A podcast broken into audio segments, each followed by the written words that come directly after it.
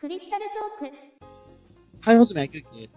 どうも、スーパーヒーローマニアの伊藤弘樹。人は僕を怪獣記憶男と呼びます。はい、じゃあ本日はですね、えっ、と、何をやろうかなと思ったんですけども、まあもしかしたらもうそろそろちょっと上映終わってしまうところもあると思うし、まあ少なくとも東京ではもう上映終わっちゃったみたいなんですけども、ああ、うん。えっ、と、今、えっ、と、上映されている、えー緊急研修ザムービー、ネッシー VS ノストラダムス VS ユリ・ゲラーっていう、もう一回言うか、うんえー緊急研修ザムービー、ネッシー VS ノストラダムス VS ユリ・ゲラああ、言えた。ー、はい、うん。えーちょっと、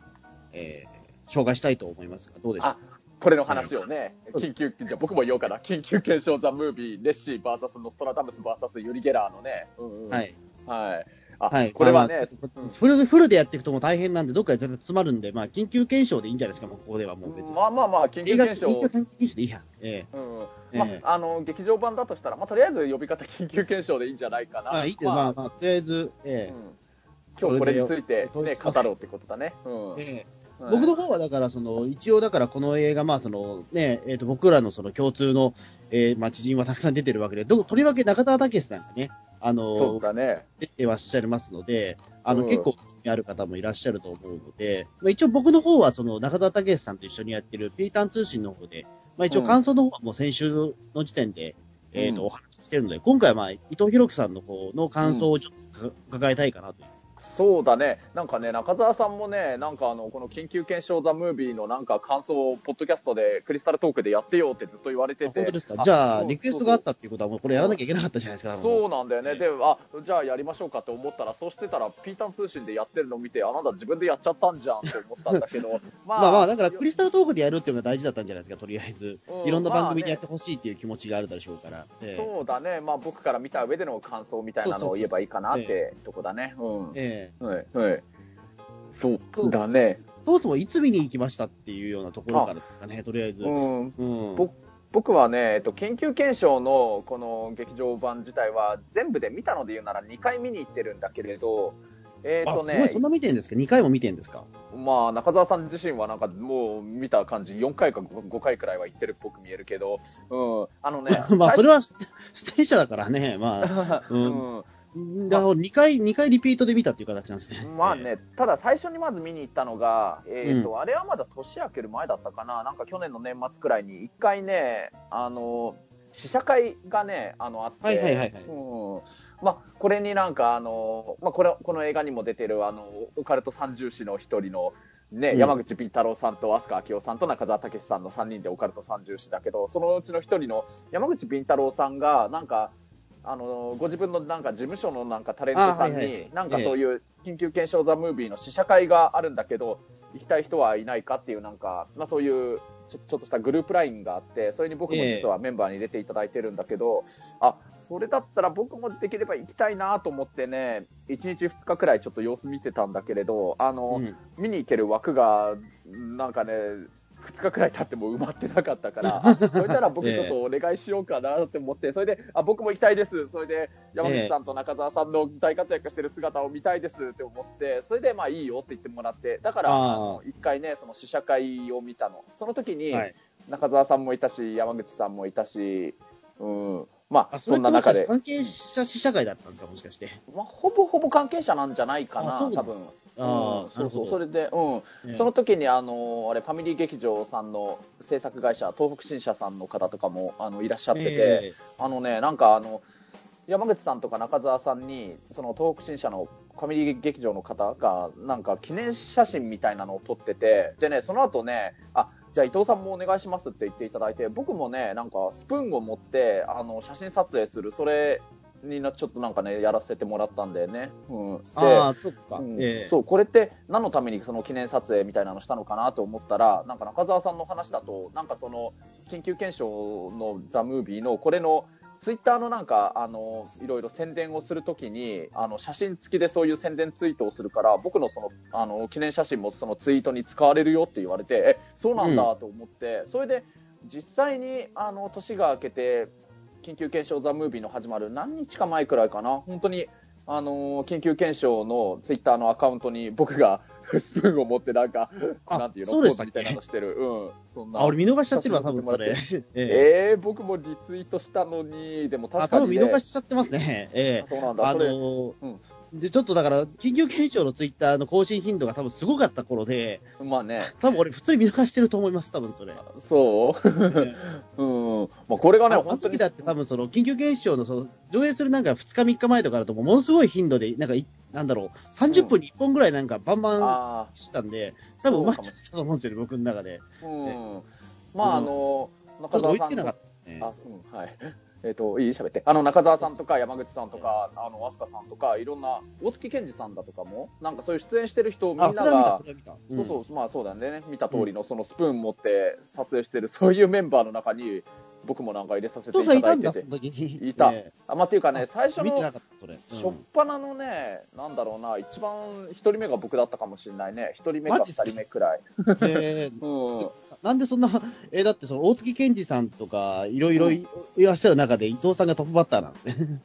そうなんだよね、ありがたいことにね。うん。でどう、そのどういうことなんですかね、でも。うんその次か、その次の次くらいに、最初どうだったかな、飛鳥さんもが出たのかな、結構ね、順番はなんかいろいろバラバラだったというかね、一瞬、あいう順なのかなと思って、伊藤あー来てるからと思ったけどうん、別に飛鳥さんはでも、一番初っ端だから違うなと、今。うん、ねそうだね。あの、最後近くくらいになってたけど、あの、この映画でナレーションしてるあの声優の海上坂すみれさんも、あの、じゃあ、あいう順じゃ全然ねえわ。これもあいうですね。ええうんまあ、だから本当そういう出演者の人のそういう列なんか中に僕まで入れていただいちゃって本当に申し訳ないというかありがたいなと思ったんだけれど、うんええまあまあ、それがそのあの2回見に行ったうちの1回目の時の出来事でそれでその2回目を見に行ったのはあの、まあ、年が明けて1月12日なんだけれど、まあ、この映画1月11日に初日に、ね、公開されてるけれどその翌日の1月12日にあの出演者の中澤さんと、ね、山口さんと飛鳥明夫さんと、まあ、他にもなんか大月健二さんだとかあそうあと新さんなめこさんとか、はい。いろんなそういうあと、あのー何あれのナレーションというか、あのーなさってるナレーションじゃないか司会か司会なさってる逸見太郎さん、はいはいはいはい。太郎さんとか、ええそういう出演者の方たちが、あのいろんな劇各映画館で、えー、とあれはなんか豊洲と豊島園と渋谷のそこの3カ所で舞台挨拶をするっていうなんか上映みたいなのがあって、それのうちの豊島園のその舞台挨拶付きの上映に僕もあの見に行ってたんだよね。うんああ、なるほど。うんまあ、もちろんこれはそのもちろんお金払って普通に、ええあの見に行かせていただいてそこにねあのフィギュア原型師の佐賀江博さんだとかはいはいはい。えーあとは、まあ、言って大丈夫かな、まあ、あの中澤さんが別のねポッドキャストの大宇宙の王者たかしたけしで一緒にやってる飯塚隆監督、はい。飯塚隆さんもなんか見に来ててそれであのみんなで一緒に見てで終わったあの劇場映画の終わった後の中澤さんたちのその舞台挨拶ももちろん見させてもらったんだけれど、うんまあその2回だね僕は。うん。なるほど。ああ。うん。なるじゃあ、結構、じゃあ、とその、なんていうか、舞台挨拶付きで見たっていうことは、もう、け結構くまなくというか、まあそうですよね、もう、その、か関係者視者と、ね、舞台挨拶は、うん。うんやっぱりな、なかなかその、うん、二つとも経験した人ってあんまりいないと思いますね、多分ね。えああ、そうなんだね。うん。まあ、え舞台挨拶はもちろん一般の、多分こういうのがすごい好きな一般のお客さんもいっぱいいる中で、まああの、僕が行ってた豊島園でも本当に満席に近いくらいのお客さんが見てて、あの、他のね、豊洲だとか渋谷とかは実際もう満席になっちゃったみたいなのをなんかツイートで見たら書いてあった。なるほど。舞台挨拶って何どういう感じで行われたんですか？僕はあの通常会しか行行ってないんですよ。通常会で1回だけなんで、うん舞台挨拶ってどういうこと喋ったのかなってちょっと気になってたんですよ。あのね、まあ、その僕の見た豊島園の舞台挨拶では、あのまあ登壇してたのが中澤さんと山口さんと飛鳥さんと、あと新さんなめこさんと逸見太郎さんだったかな。なん。か、はい、えー、と豊洲のところではなんか大月健二さんもいらっしゃったらしいんだけれど、うん、まああのあそうそうそれでねそのこの緊急検証のねプロデューサーさんっていう方がプロデューサーの方がねあの、なんか小柳さんって方だったっけ？あの方がねそうですいろいろその実際司会進行であの、うん。出演者の皆さんになんかいろいろ振ってたりだとかいろいろ聞いてたりとかしてそれに答えるみたいな話してたら、えうん、まあ、だからまあ、あのオカルト三重士の3人にそれぞれの例えば見どころだとかここを見てほしいって話だとか、まあ、あの新さんなめこさんやあと、まあ、もちろん泉太郎さんにもいろいろ聞いたりだとかしててね、ええうんまああ、だから舞台挨拶ってあれですね。じゃあさ最初にやるんですね。舞台挨拶。終わった後じゃなくて。えーね、なんか各会場によって映画のなんか始まる前に先にやるか終わった後にやるかみたいうなん形式だったらしいんだけど、豊島園だと映画が終わ終わった後終わった後うん、終わった後。だからまあ全然劇場のその映画の中身全然ネタバレありでそういうね話で OK だったみたいな感じだったね。え、でもあの3人だったらでも多分時間守んないんじゃないですか、でも。そうかもね。うん。そうなのかもね。まあ時間は別にね本当いろいろまあ、終わった、始まる前だったらね、うん、そろそろ上映しないとみたいなところもあるかもしれないけど、終わった後だったら、まあ、若干都合はつけられるのかもしれないです。そうだね、まあ本当にそんなバタバタしてるわけでもなくて、普通にまあ面白い話してたからずっと聞いてられるってとこだったかな。あ、あとね、そうか、それにね、そう、穂積君が普通の回の時見に行った時も多分もらってたと思うんだけれど、あの、何、この特典のやつで、なんかスプーンをもらったんだよね、いわゆるあの食器のスプーン。え。まあこれはそのね、このネッシーとロストラダムスのユリとユリ・ゲラーの出てくるうちの中の一人のユリ・ゲラーっていう人はい。がすごいスプーン曲げを得意とする超能力者だからっていうのもあるんだけれど、その特典で、入場特典でもらえたスプーンで、これで、あの、お客さんにもあなたもスプーンを曲げて超能力者デビューしようみたいな、そういうので、なんかもらったスプーンなんだけれど、もちろんこの舞台挨拶付きの上映でも、あの、一緒にスプーンをもらって、うん。でね、その舞台挨拶の時もね、あの、え飛鳥明夫さんがそのスプーンを曲げるコツみたいなのそういうのをなんかお話ししててああ、うんはいはい。映画を見ながらでもあとその映画終わった後のその舞台挨拶の途中でも結構観客の人たちもなんかあのスプーンをいろいろ触ったりいじったり撫でたりしながらスプーン曲げるのに挑戦しようとしてる人がいっぱいいたね、まあ、あもちろん僕もそれやってたけど、うんコツなるほど。コツってだからあれですよね。いわゆるその、うんえっ、と、あれでしたっけ、その、えっ、と、猫の剣に使うやつですかね。いやそんな具体的な言い方はしてないかな、まあ、そうですか。くめあんまり、あんまり言っちゃ撫でうと良くないですよね。ええるいや、まあ、超能力だからね。あまあ 誰が聞いてるか分かんないからね、これ。いや、その、だから、アスカさんが、その、なんていうか、その、ちょん、その、なんか、スプーン曲げのコツみたいなことを聞いてたから、ああ、多分それなんだなと思ったら違ったのか。えなんか、あのーなんていうの、手で優しく包むような感じにして、それでスプーンに対して、曲がって、曲がれ、曲がってくださいってなんか呼びかけ、心の中で呼びかけるようにする、するみたいな感じで、それで、じゃあ、俺のやつと全然違うわ。えうーん、いやいや、アスカさんそんなロマンのない言い方なんかしないでしょ、きっと。えいやいやいや。ええ。うん。はい。なるほど、そういうことなんですね。あ、じゃあ結構それで、でも、でもなんかツイッターとか見たらそれで曲がったっていう人結構いたみたいなんですよね。そうだね、僕も曲がったよ。うん、あー。いろいろあったんだけど、普段は曲げられないんだけど。いろいろあったって何があったんですか？いや、ほら、あの、うん、ちょっとね、ツイッターにも書いてるんだけど、あんまり僕その時ね、ちょっと、お世辞でも機嫌が良くない状態で見てしまってたからね。んああ、そういうことか。いや、ああ、なんか、スプーン曲げに対してそこまで命をかけてんのかと思いました。なんか曲が曲がるようにみたいな感じで。あメンタルだったし、え えそうメンタルの何をそんなに、いろいろあったって何をそんなにスプーン曲げに対して、あの、命かけてるんだろうと一瞬思ってしまいました。いやいやいや、ええこの映画自体はすごく面白かったよ、本当に。まあえこ、この緊急検証の劇場版とはまた別件のことの話なんだけど、あの、ただね、僕ね、その、この時の舞台挨拶の時にそのスプーンを曲げた時が、僕の中でスプーン曲げ成功したのが2回目だったんだけれど、うん。あのね、1回目の曲げた時も、その、この時の2回目のその曲げた時もね、僕の中で共通してる時、あの、共通点があって、本当自分自身の気持ちが、メンタルが、なんかお世辞にも良くない時に共通してスプーンが曲がるって感じだったんだよね。あの、それ以外の時の、例えばさっき話した、その、試写会の時に、あの、スプーンをちょっと持って、あの、記念撮影した時とか、そういう時は僕も一応スプーン曲げ曲げていいのかなと思って、いろいろちょっと撫でてみたりしたんだけど、全く曲がらなかったんだけれど、あのね、1回目の時というのが、ちなみに、あの、穂積君と中澤さんで、えっ、と、六本木にある、あれ、キュキュあーービっていうキュービさんの。はい。うんええキュービさんで。あのオカルトあれですよね。えっと、オカルト懇親会ですよね。ええうん。あの時もさ、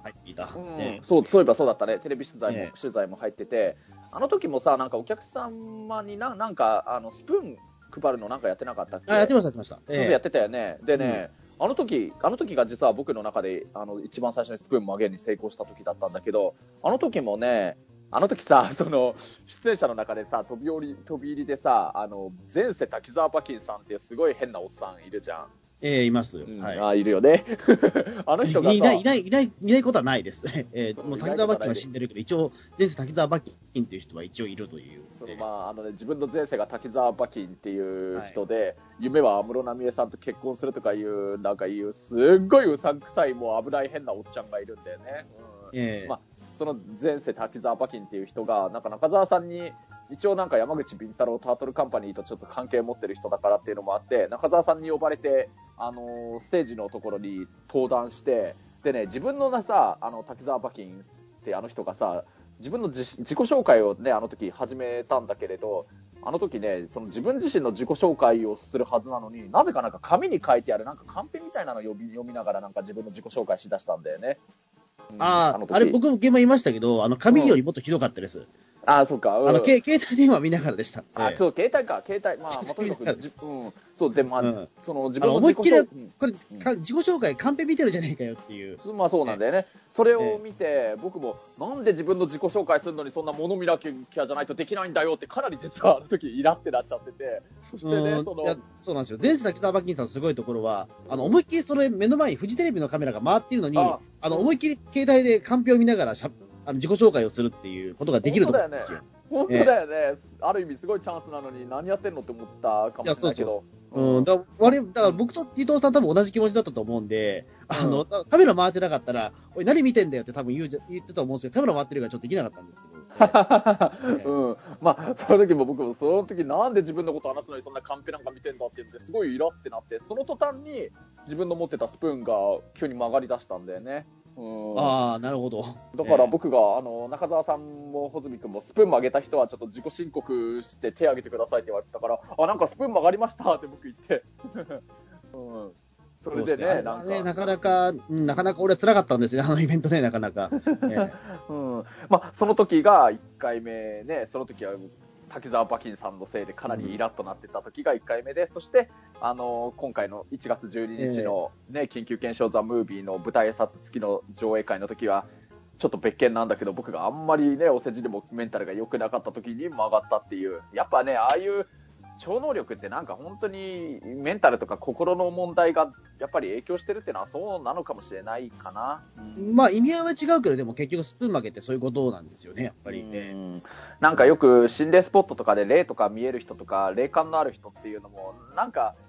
なんだろうなこれうまく言葉選ばなくちゃいけないけどちょちょっと少しね気持ちがや病んでるっていうか そういう人が多いって話聞くもんね。うんあの、本当に気持ちの持ちようってそうで、逆に、あの、幽霊が100%出ると思ってて、あの、うん出るから何かしら、じゃあ殴りつけてやろうかみたいなことを考えると、幽霊って見えなくなるんですよ。ああそうなんだね。ええうんあの、うん幽霊退治してやろうと思う人ほど実は幽霊って見れなくなる。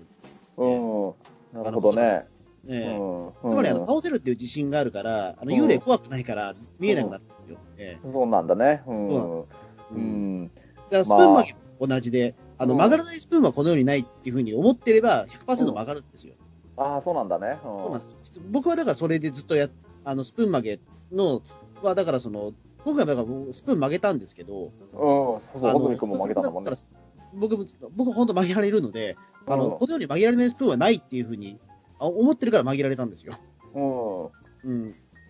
いわゆる自己暗示とかそっちに近いんですけど、うん、なるほどね。ううんん。自己暗示というかもう、ななんていうかもう自然の摂理として曲げられないスプーンはないと本気で思ってるから曲げられたっていうだけなんですけど、うん。まあね、僕も本当普段のね、こういうご機嫌な状態の時は、なんか何やっても曲がらないんだけど、まあこういうメンタルが良くない時にだけ曲がるっていうのもあんまり嬉しい話ではないんだけどね。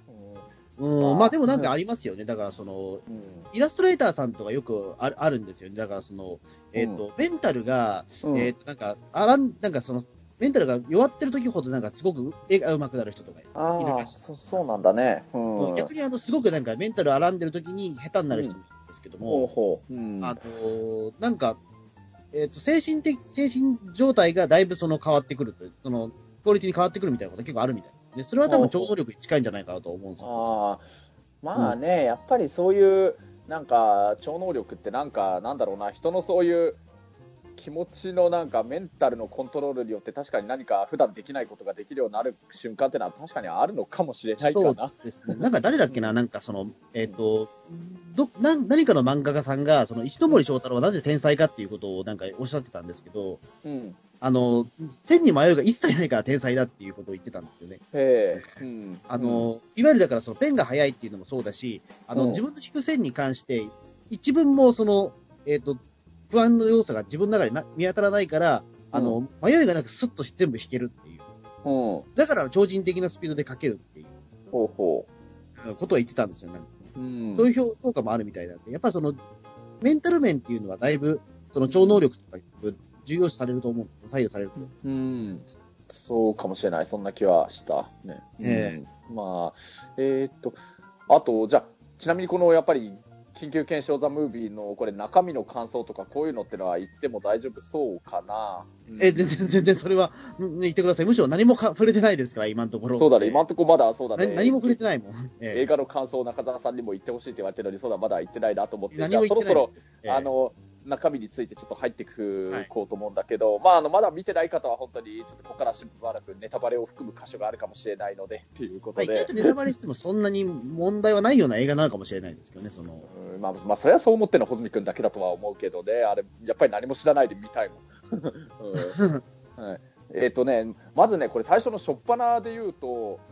これもう本当にまず皆さんがね、いろんな人がまず見た人は話題にしてるけど、最初にしていきなりのヤバ場があるけれど、あの、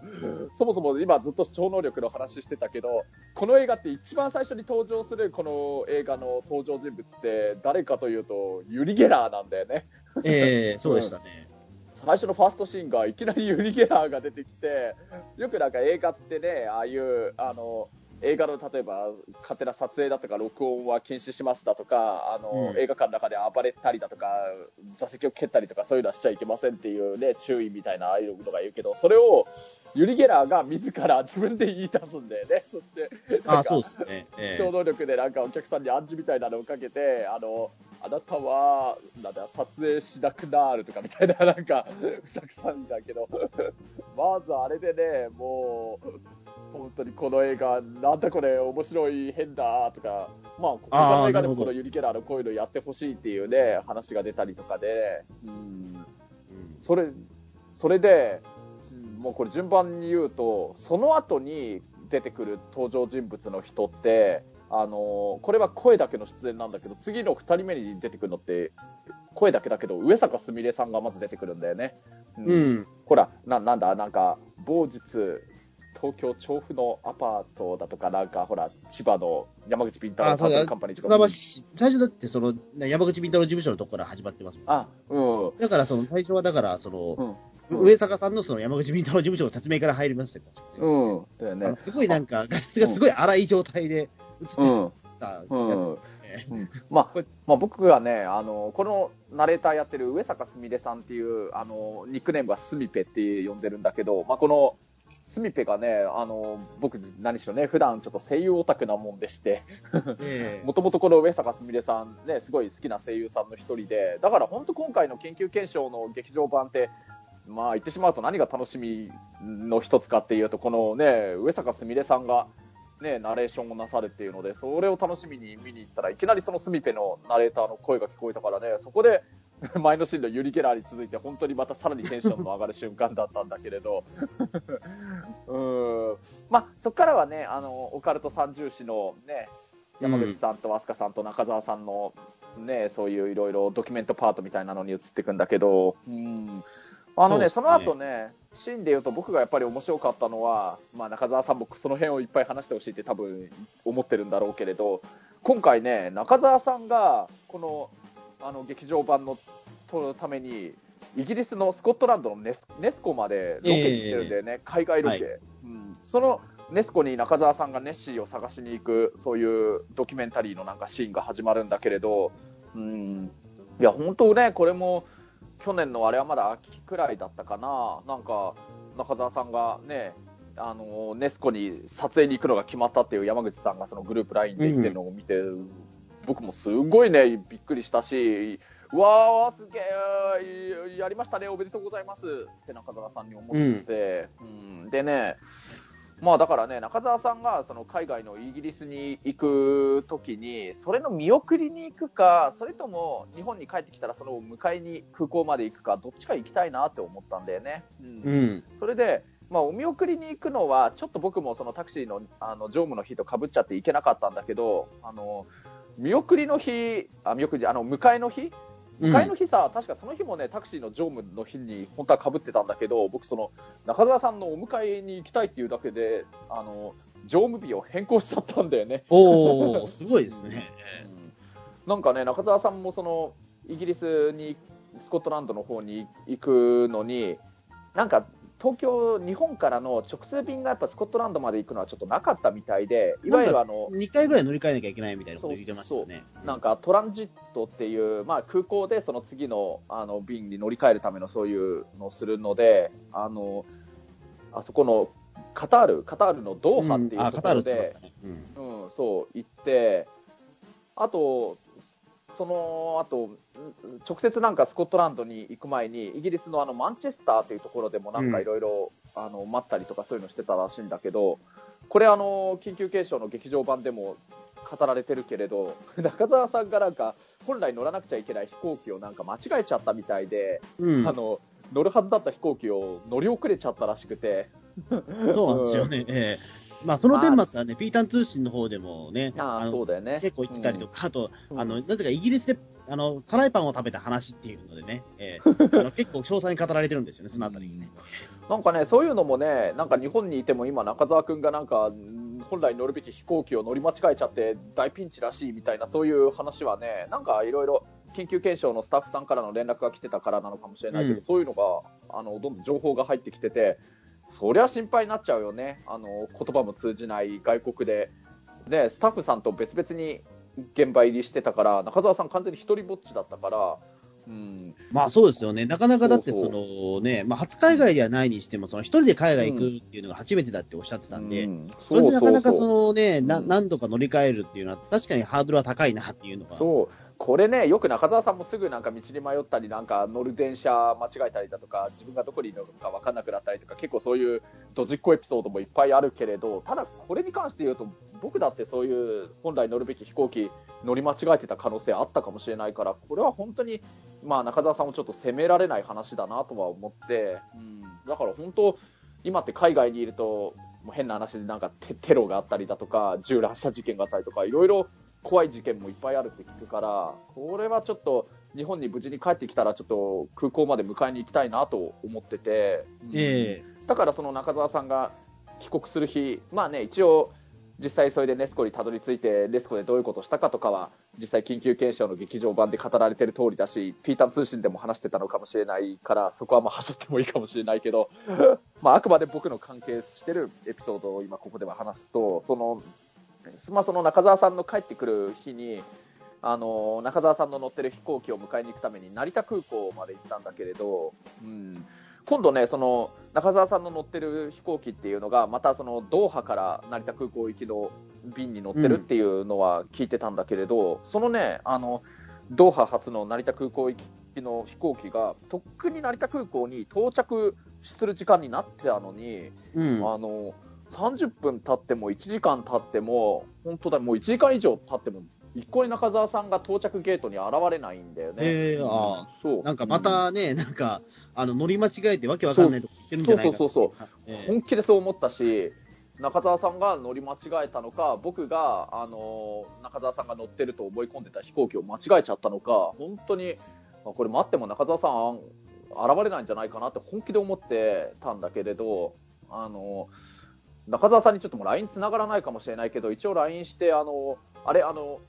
中澤さんの乗ってる飛行機って、そのドーハ発成田着何時何分の、これ何々って便ですよねって送ったら、それには乗ってるって言ってるんだけれど、うん。ただね、なんでそんな時間かかったのかというと、どうもね、入国審査っていうのがあったらしくて、東方からねう、ん。その入るときにね、日日本にそうそう、うん、まあこれもまたそうそう、今今のね、時代、世の中って本当に確かにそういう入国審査とかすごい厳しくシビアにやらないと、なんかね、そういうの海外から持ち込まれたら本当にまずいことになるから、でも本当にそれで思ってた以上に入国審査ってそういう時間がかかるもんなんだなって思って、うんで。それで、その成田空港に到着する飛行機が到着してから1時間半くらい待ったんじゃないかな、ようやくそれで中澤さんが出てきたの、うん、そんなに時間かかるんだ。かかった、ううん。ん1時間以上は確実にかかったよね。うん。うん。まああの当然ながらいつもの歩く雑誌と動く待ち合わせ場所の格好はしてない普通の格好だったけれど、うん、あの格好してるとそりゃ入国審査時間かかるだろうなとも思っちゃったけれど、まあええ普通の格好でもでもそのくらいの入国審査の時間ってかかっちゃうらしいんだよね。うんまあまあそうですね、国内便じゃないからな、さすがに。ええうんうんそうだね。まあでそこからは中澤さんとまあ合流して、本当、中澤さんもね、外国で、イギリスとかでも一人ぼっちになって、いろいろ不安な思いして、大変な思いしただろうから、ちょっと、まあ、ねぎらいの意味も込めて、でちょっと成田空港から新宿までは、特急の成田エクスプレスに乗せてあげたんだけどね。ええ。うん。まあ、成田エクスプレス乗ると結構あっという間にね、新宿のあたりくらいまでは1時間かかるかかかんないかくらいで着いて、まあ、それでそのまま、えそうだよ、うん。まあ、穂積君は京成スカイライナー派らしいけれどね、僕は京成スカイライナーしか乗ってたことないですね。ええ。そっか。ス乗ったことないわ。ええ。そっか、うん。え。まあまあまあ、それでね、まあ、それで、まあ、その日はだから、うん無事になんとかお家にね、中澤さんも帰ったみたいで、よかったんだけれど、まあ、本当にだからその、その時のいろいろね、大変な思い、中澤さんがしてたり、僕自身も空港で1時間以上待たされたエピソードとかもあるから、だから本当にそこの、ネスコに中澤さんがネッシーをね、探すシーンっていうのは、本当に、そういう意味での僕自身でのちょっとした思い入れというか、あの時いろいろ大変だったよなっていうのを思い出しながら見てたんだけれど、ちょっとそういう少し感慨深げになってるところで、わざわざね、お客様からのクラウドファンディングで集めた37万円もの体験使って中澤さんが何してたかというと、ご存知の通り、あの、 Be Together、Be Together って歌ってるあれだったんうん、だけど、ねそれ、そのしかないっていう。ええ うんまあでもね、あの、これ本当にネタバレ言っちゃって大丈夫だよね。僕、この間、口まあまあまあまあ、もう、もう、この、ここではもう遅いです、もう、それはもう。うんえ口滑らせてツイッターで書いちゃって、あ、これはさすがにまだ見てない人にこれはやばいぞって思ったから。えそれは、それはまずいですね。まあ、この、この、この番組に関してはもうしょう、しょうがないと思います。うん、そうそう。ええ結局その Be Together の歌を歌っても、そもそもなんで Be Together の歌を歌わなくちゃいけなかったのかっていうのは、もうこれ、劇場版見ていまあ、ただきたいけれど劇場で見た。方がい。そうだね。うん。まあ、あの、 Be Together 見ても、あの、歌っても、結局ネッシーは現れなかったんだけれど、ただね、ネッシーが現れなかった代わりに日本に帰ってきた中澤さんの前に素敵な彼女さんが現れちゃったっていうもうオチがついてるんだけどね。まあ、それは映画でも語られないし、まあ、多分、多分それ、多分仮に撮影したとしても多分カットでしょうね、その部分はね。え えうんまあだからね、本当その、ある意味でネッシーよりもね、よっぽど、よっぽどって言ったらあれだけど、それに匹敵するくらいの嬉しいものを見つけることできたわけなんだから、僕いやいや、ね、ネッシーれからね、の方が大事。ネッシーの方が普通にでも見つかるの可能性の方が多分低いんじゃないですか。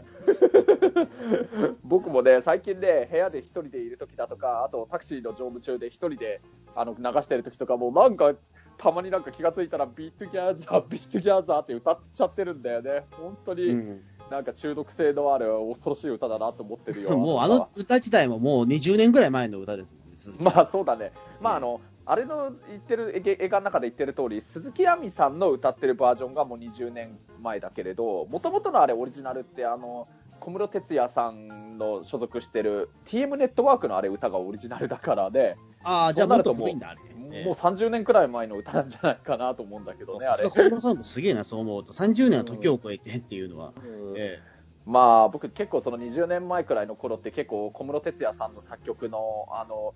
アーティストの歌とか普通にあんまりオタクじゃない時代があっていろいろそういうの聞いてた時代があったからだから僕ぶっちゃけ言うと鈴木亜美さんの歌って Be Together も好きだけどあの all night long の方が好きなんだけどああ、いね。やいや、わかります、わかります。need your love all night long とかね。まあいいや、それは。まあでも Be Together で正解だったと思ってるけどね。まあ別に、まあね、うん、まあ、それでも中田さん結構ね、うろ覚えだったっていう。え ねえ、あれひどいよね、その後のセーラーミー、セーラーミーのとこ、どんな言い方したっけ？あれは本当吹いたよね、確かに。あ、もう結構うろ覚えだなっていうか、多分サビの部分しか知らねえんだっていうのがね、えー丸分かりの。あれの怪しかったかもしれない。え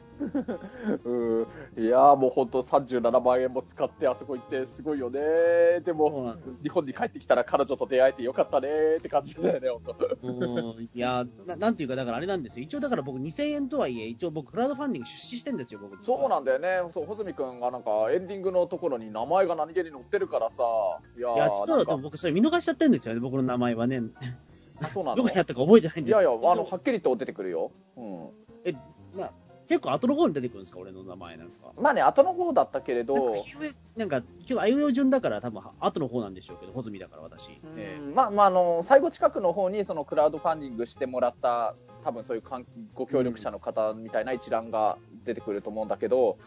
まあ別にね、見づらくもないくらいの感じで、普通に穂積あれじゃあなんで俺見逃しちゃったのうん、俺がみんな見てんですよね、俺の名前を。そうだよね、うん、見てるよ。俺だけ見逃してんですよ。えうんじゃあもう一回それ見るためにもう一回見に行くしかないんじゃないかな。まあ、2時間また見なきゃいけないっていう。でまた BTK さ聞かなきゃいけないっていう。ええ そうだよね。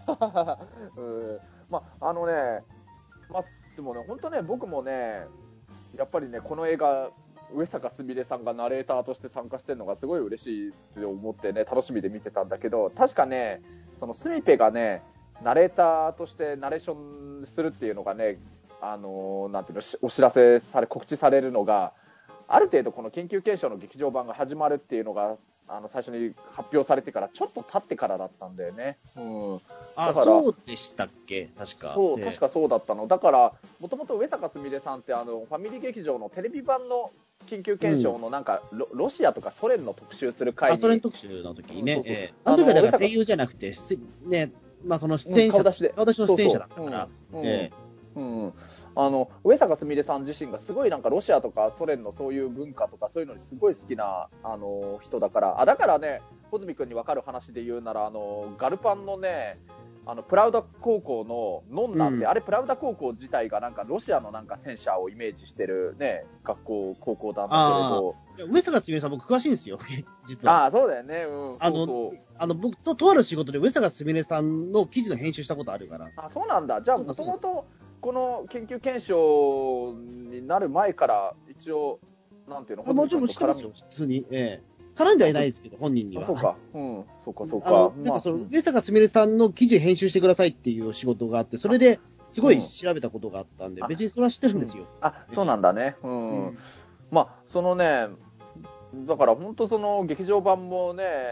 スミペなんか関係してほしいな、出てほしいなって僕、思ってたんだけれど、なかなかその上坂すみれさんが出るっていう知らせみたいなのは、そういうのなかったから、ああ、ちょっと出ないのかなと思ったらね、しばらく経ってからナレーターとして参加するっていうのを見て、すごいそれがね、嬉しかったんだけれど、ただ本当もし、その、緊急検証の劇場版にスミペが出るっていうのを知ってたら、僕もクラウドファンディングなんかちょっと投資させていただいてたかもしれないか、な。そこ、そこが結構大事だったんですね。ええ多分それはあんまり想定してる人がいなかったと思うんですよね、多分ね。いや、最後のエンディングになんかスミペと同じ、えなんていうの、あの、あクレジットの中に僕の名前も載るなとか思っちゃったり、まあ、まあ、もっともこれで言うと最初のその話で、試写会行った時にね、人とかと一緒に乗ると思えば別にね、安いもんじゃないですか、2000円ぐらい。うんそうなんでね、まあまあ、ちょっと知らなかったんだけど、まあでもね、そのさっきのお話で、試写会行った時にね、あの、緊急検証さんのツイッターのアカウントで、あの、僕のスプーンを持って撮ってる写真の載った数日後に、今度スミペが同じようにススプーン撮ってる、持ってね、撮ってる写真が同じタイムラ載ったりとかして。イン上にいるみたいな、ちょちょっとと遠いのか近いのか分かんないけど、いやいやいや、あれは本当嬉しかったねっていうところだね。まあそうですね、ただ確かにそれは、あのクラウドファンディングに応募した人でもそれは無理でしたからね、そ そうだね。同じタイムライン上にいるというのは確かに。うん。もうあれは最高のお宝物というか思い出というか、それをいただいたと思ってるよね。うんなるほど。ううんんうんまあ、あとはまあね、それね、いろいろ順番が前後してるけど、山口さんのあのノストラダムスのパートとか、まあ、あとね、飛鳥さんのユリ・ゲラーのパートとか、あれってさ、その、何しろさ、僕も穂積君も、オカルトが一番この3つのネッシーとノストラダムスとユリ・ゲラーがブームだったのって、いわゆる70年代の頃の時代なわけなんだけれらしいんだけど、うん。その時代って僕も穂積君もまだ生まれてないわけだから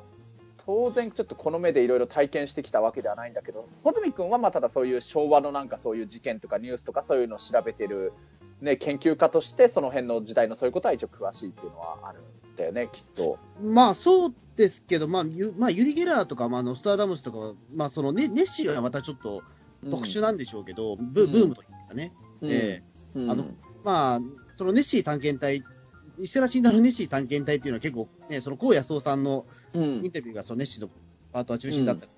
うんまあ、それはそれでそういうブームはあったとしても、まあ、確かにそうなんです、その2つ、ノスタルダムスとユリ・ゲラーはまあブームといって過言ではないと思うので、うん。ただ僕らの世代としてはもう、えー、とノスタルダムスはちょうどその1999年の7の月っていうのはちょうど中学生ぐらいだった頃じゃないですか。そうだよね。うん。逆にそこで言うと、ノスタルダムスが一番もしかしたらあの馴染みが深いかもしれないですね。まあ、確かにあの頃って本当にそういう、それこそ MMR だとか、やっぱりその1999年が近づいてきたっていうのをなんか取り上げてるドラマだとかそういうのもね、いろいろあったもんね。そうですね。だからあの、その1999年7の月っていうのが本当に近づいてるっていうことで、なんかわからないけど、こっちもそわそわしたところはありましたもんうね。ん。うんまあ僕もねあの僕も覚覚えてるんですよ。なんかその、うんあそろそろじゃあノストラダムスの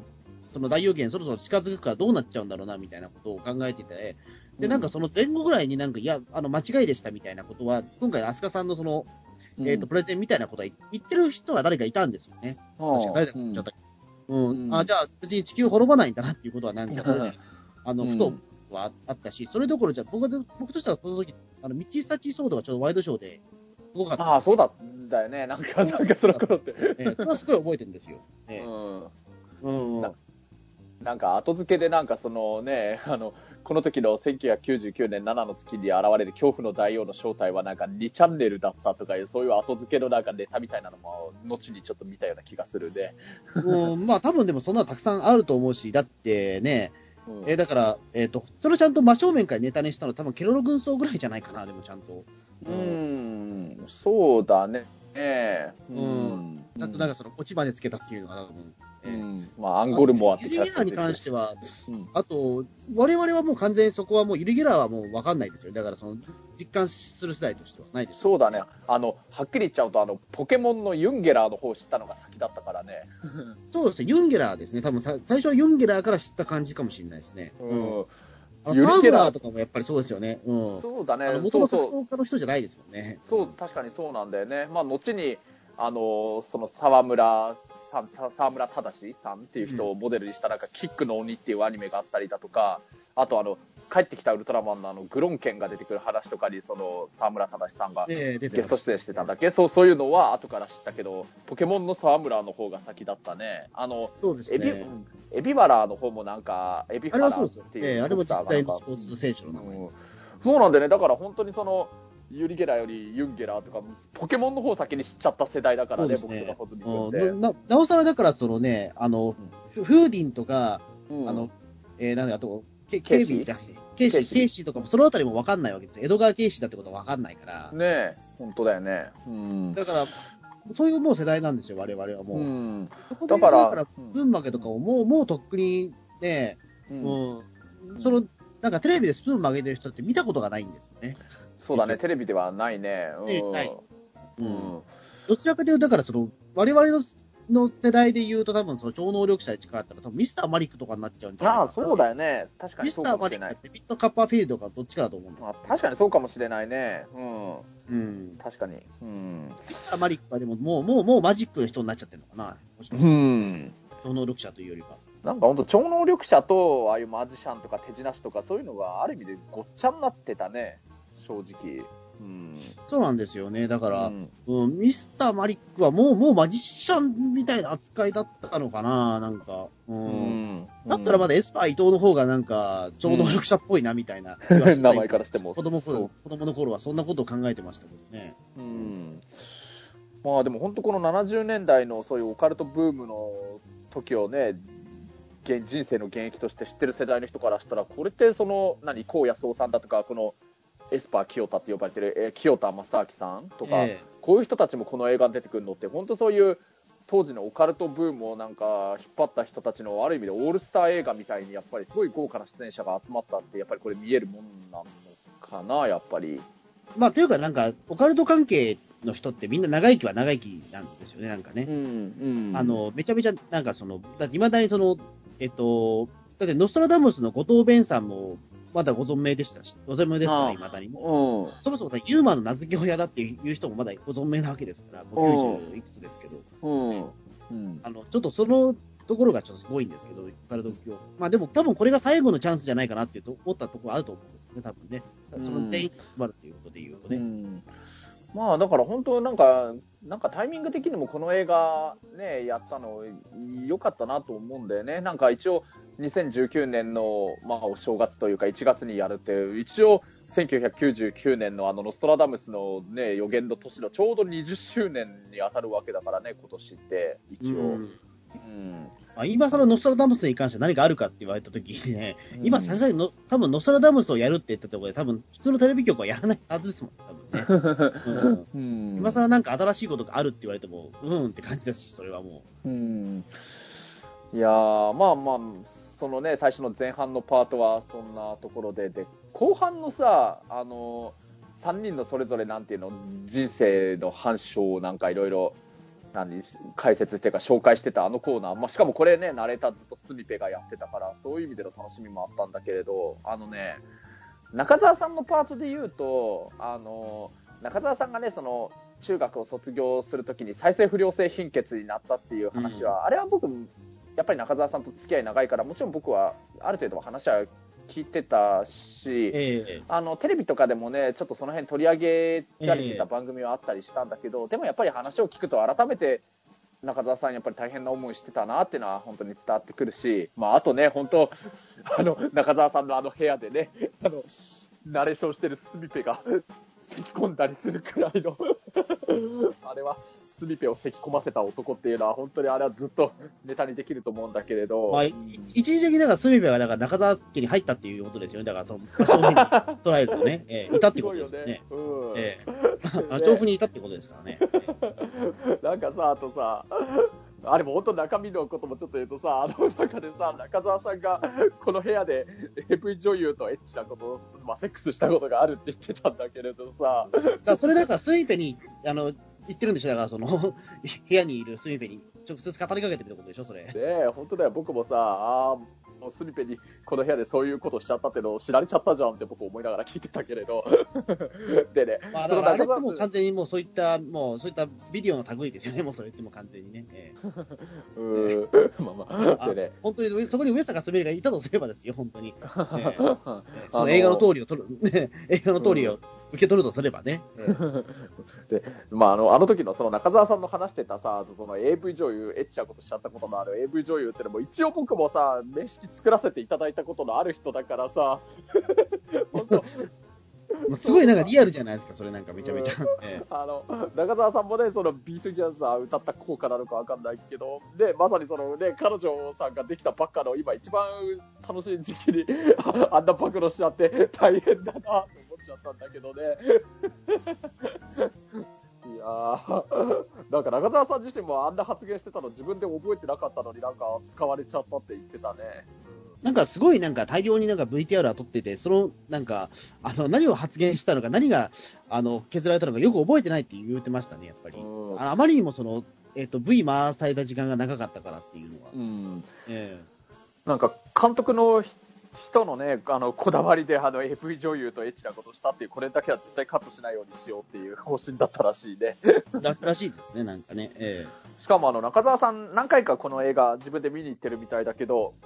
あのこの映画の中にも登場している中澤さんのお母さん、お母さんと一緒ええ。にこの研究検証の映画見たらしいんだけど、本当、お母さんと2人で見てる映画で、お母さんからしたら自分の息子がこの汚い部屋で AV 女優連れ込んでエッチなことしてたっていうのを聞いて、お母さんはどう思ったんだろうなっていうのは本当に 気になるよね。え まあそうですね、なんか、なんか、うん、